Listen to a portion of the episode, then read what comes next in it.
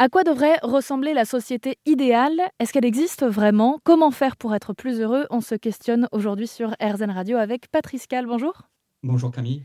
Vous êtes euh, formateur, rédacteur, vous écrivez et publiez les 21 lois de l'esprit libre.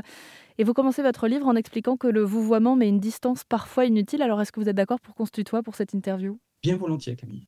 Super. Eh bien donc ton livre établit 21 règles, comme son nom l'indique, qui devraient permettre à tout un chacun de se questionner sur notre façon de consommer, penser ou agir. Euh, pour mieux comprendre le sujet et surtout euh, la direction de ce livre, est-ce que euh, tu peux nous donner la définition d'un esprit libre? Pour moi, un esprit libre, c'est quelqu'un qui se construit sur tous les points, justement, une certaine liberté financière, mais pas forcément liberté financière telle qu'on l'entend en disant je peux arrêter de travailler si je le veux c'est de comprendre comment on peut gagner de l'argent en ligne. Euh, déjà, au niveau financier, c'est juste ça, avoir les bonnes euh, solutions pour pouvoir vivre euh, plus que dignement, tout en pouvant justement décider de sa vie. Donc, une liberté géographique aussi. Et là aussi, ça ne veut pas dire parcourir le monde comme un fou. On est nomades digitaux donc depuis 2013, mais on fait du very slow travel, c'est-à-dire que on peut rester, on reste généralement, par exemple, jusqu'à trois mois à un endroit et puis on change d'endroit, et puis euh, voilà, on vit comme des semi, euh, des, semi-expatriés, on va dire.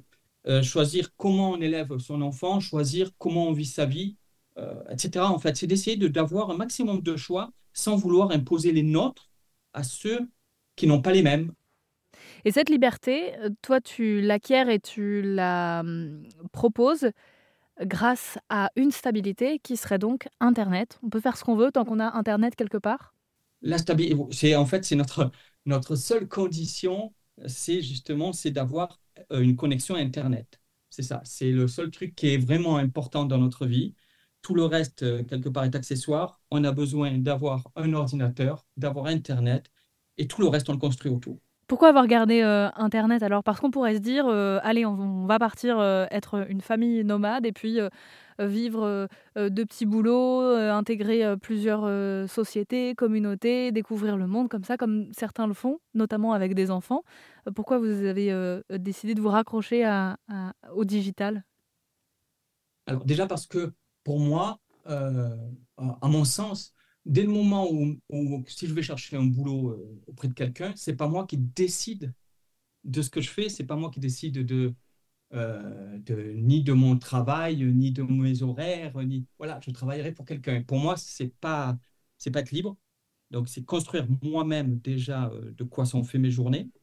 Et Internet, c'est la clé un petit peu obligatoire pour moi parce qu'il y a plein de façons de gagner de l'argent sur Internet. Il y a plein de possibilités, que ce soit des revenus actifs en étant freelance, en faisant des missions, en faisant des packs sur des plateformes, etc., que ce soit euh, en, justement en rédigeant euh, euh, des livres, que ce soit en faisant de l'affiliation, que ce soit...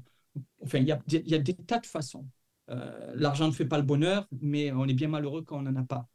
Le problème, c'est qu'on n'est pas dans des sociétés où on peut vivre facilement si on n'a pas d'argent. Enfin, c'est ça semble évident.